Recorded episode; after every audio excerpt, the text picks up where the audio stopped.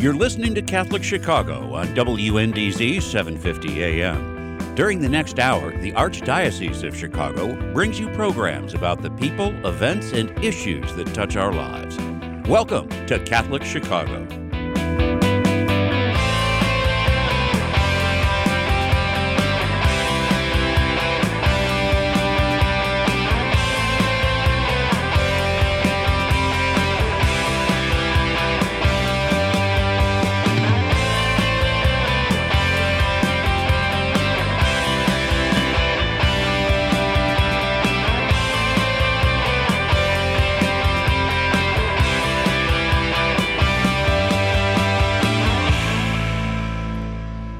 Morning, everybody, and uh, thanks for taking some time and listening to our program here this morning on this, uh, well, quite frankly, surreal Monday morning of uh, March 16th. And uh, obviously, uh, people are very concerned, uh, justifiably so, with what's going on with the news about the coronavirus or COVID 19 and, and all the ramifications of that. So, I, I think what we want to do is is just pause here for a second and, and just put ourselves in uh, presence of of the Lord and, and and just pray that this will work out. Um, a lot of uh, activity, uh, a lot of news. Uh, not worth going over all of it on this program right now, but uh, this is a time to uh, you know think about put some things into perspective about what's most important. Um, you know, suddenly those 401ks and all that doesn't look uh, as important as does our health and our family and our relationship with, with God. And, and we need to keep that into perspective as we uh, soldier on here. Um, the other comment I'm going to make here, and just as a program, though, what we're going to do is we are going to have uh, the message that uh, Cardinal Cupich uh, put out on Friday. Uh, and we're going to have that. It will last about 15, 10, 15 minutes or so. Um, oh, I'm sorry. No, it's it's seven minutes. A seven minute message that he put out, um, reminding us what I just said, probably in a more eloquent fashion about the importance of of making sure we keep our eyes on what's most important. And then, secondly, um, I'd also like to mention that uh, please go to the Arch Chicago website. I I know uh, many of you listening, uh, there's there's many people are, are concerned and, and upset that uh, about the actions of the the archdiocese last week, and there were no uh, public masses, but there were still masses um, being said. And um, what I would like to do is have people to go to the Arch Chicago website and and you can see the mass that was live streamed um, uh, over the weekend. And I'm told that starting tomorrow, and I believe it starts at 10 o'clock, you will be able to access uh, a live stream mass um, uh, that will be. Um, uh, the sacrifice of the Mass will be at St. James Cathedral here at the Pastoral Center uh, every day um, as we go forward. And live streaming basically means don't worry if you don't see it at 10 o'clock. It will be, if you will, taped. So if you go to the Arch Chicago website, you'll be able to access that at any time. And so we encourage you to do that. The good news, in some way, I was just uh, talking to one of the producers here this morning and told me that 19,000 people have accessed the archchicago.org website and, and saw the Mass uh, and I guess celebrated along uh, with um, the main celebrant over the past weekend. So let's do this. Um, let's uh, tee up um, um Cardinal Cupich here. And then what I'll do, and it's interesting, it just coincidentally, we are going to have, uh, after the Cardinal's message, we're going to be joined by another bishop. Uh, coincidentally, we had scheduled and still plan to be with us is Bishop Pates, Uh, the apostolic administrator of the Diocese of Joliet. You may know that um, Bishop Conlon unfortunately had to take a, a leave, and so he is uh, now the the the acting, if you will, the apostolic administrator of the Diocese of Joliet. So we're going to talk to him a little bit about um, his uh, callback from retirement and uh, what he has in mind. And I'm sure we'll talk about this the this, the main topic here, which is always seems to be about the coronavirus. Um, and then we are going to try to get back to some sense of normalcy um, and talk to, uh, at some point in time in the show today, uh, Associate Judge Tom Donnelly. He's got an interesting legislative proposal that they're working on. It concerns restorative justice. And then finally, um, if there's any time left, I'll make a couple comments about the, uh, the primary that is coming up uh, tomorrow, the 17th. I, I find it on a personal editorial note. I find it somewhat um, astounding that we're closing restaurants and bars. As I just mentioned, we can't get together to celebrate Mass.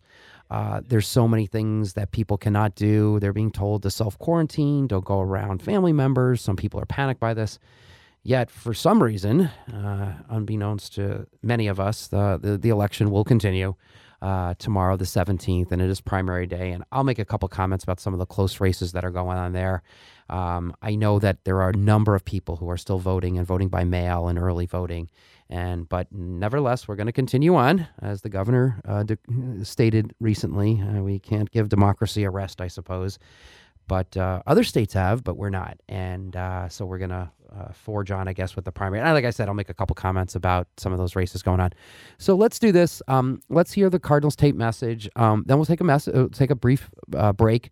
We'll come back and we'll talk with Bishop Pates and then um, Judge Donnelly, and then I'll make a couple comments about the elections, and hopefully that will uh, take the rest of our show. I don't know if we're taking phone calls today, um, and if we can find that phone number, I will put that out there. You know what? Hold on a second here. I will do that. Here it is. The number, if you want to call, if you have any comments or suggestions, it's uh, area code 312 255 8408. That's 312 255 8408. Um, and that's on Catholic Chicago Radio.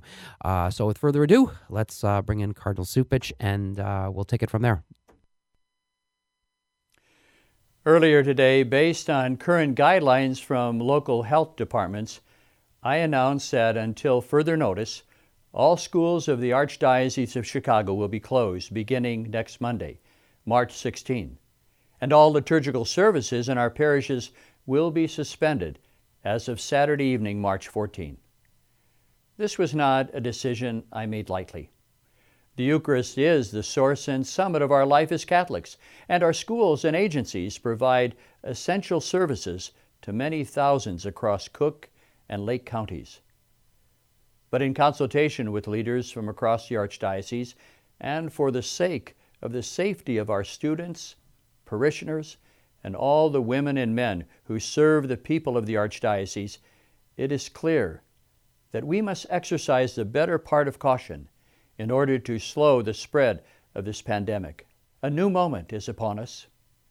A virulent contagion threatens humanity, reminding us of our fragility and our vulnerability as mortal beings.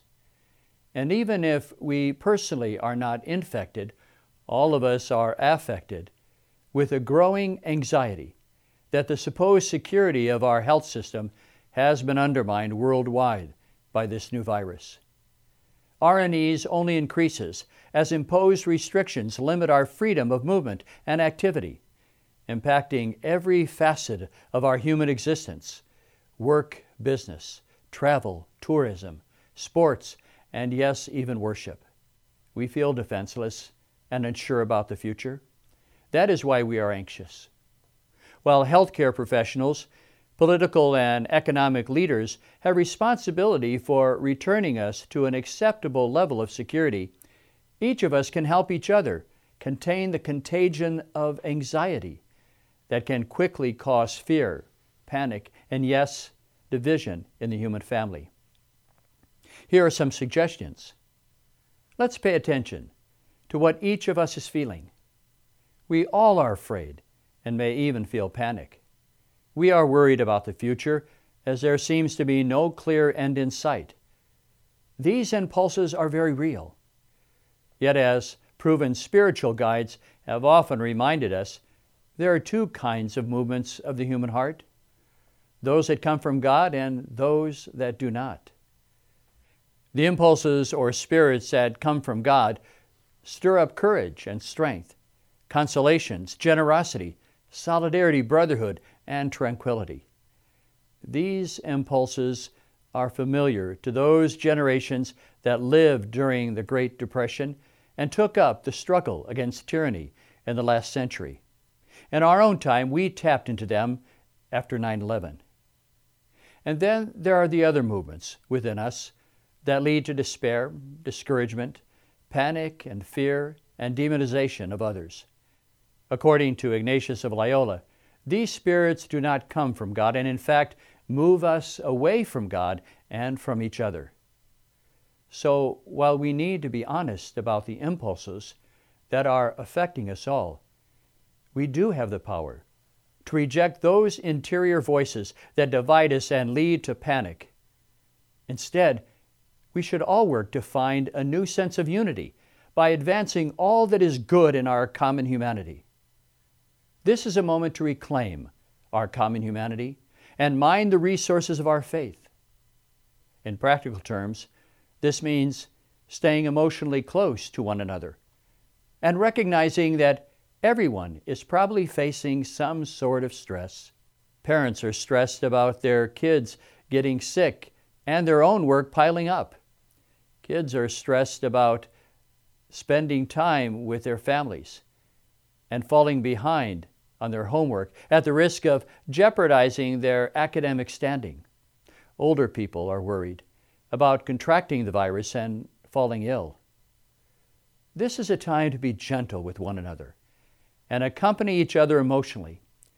It is also a time to let ourselves be surprised by God's graces and the blessings that come from being together, from sharing our fears and hopes honestly, from spending time with one another without the stress of having to go somewhere, whether that be work or school.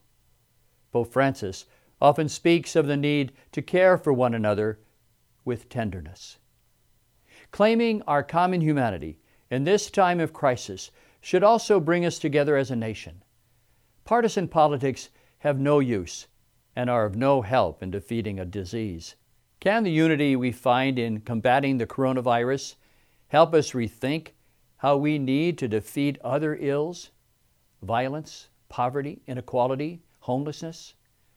Our history has taught us the perils of demonizing those who have a disease and it serves as a caution in this moment as to how we treat the migrant and the refugee, the elderly, the child in the womb, the poor, the sick, and the homeless.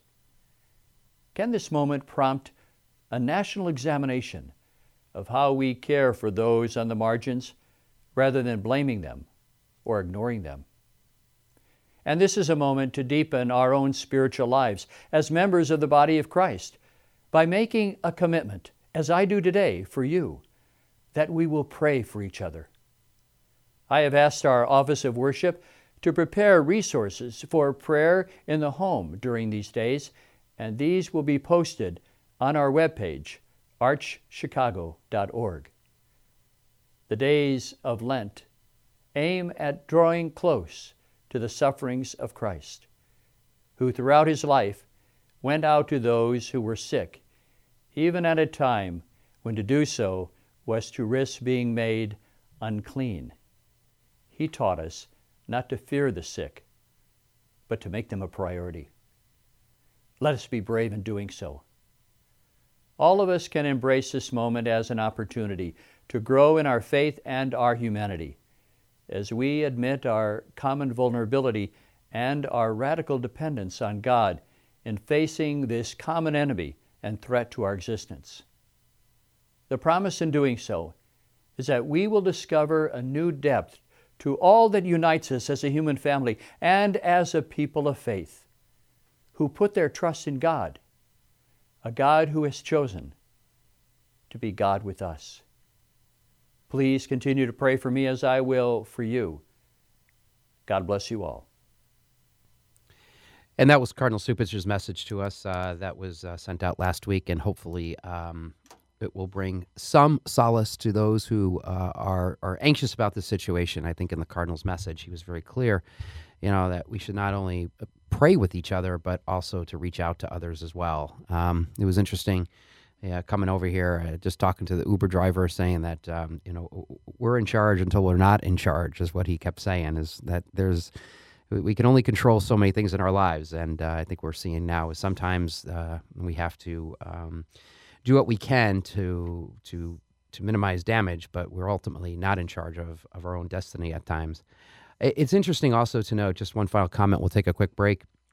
Um, just looking at the numbers of of the cases and, and where they're coming from.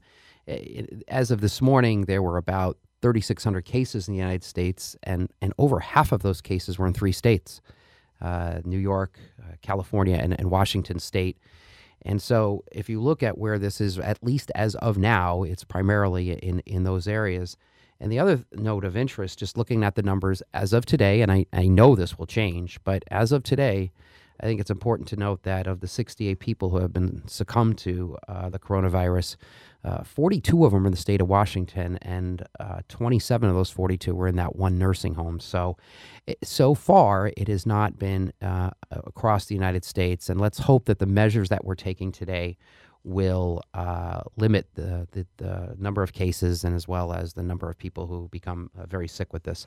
So, with that said, uh, let's take a quick break. Uh, we'll come back, and uh, in about two or three minutes, we'll be joined by Bishop Pates. Uh, Bishop, Bishop, Richard Pates is the Apostolic Administrator for the Diocese of Joliet, just to the west of us. This is Bob Gilligan of the Catholic Conference. Don't go away, we'll be right back.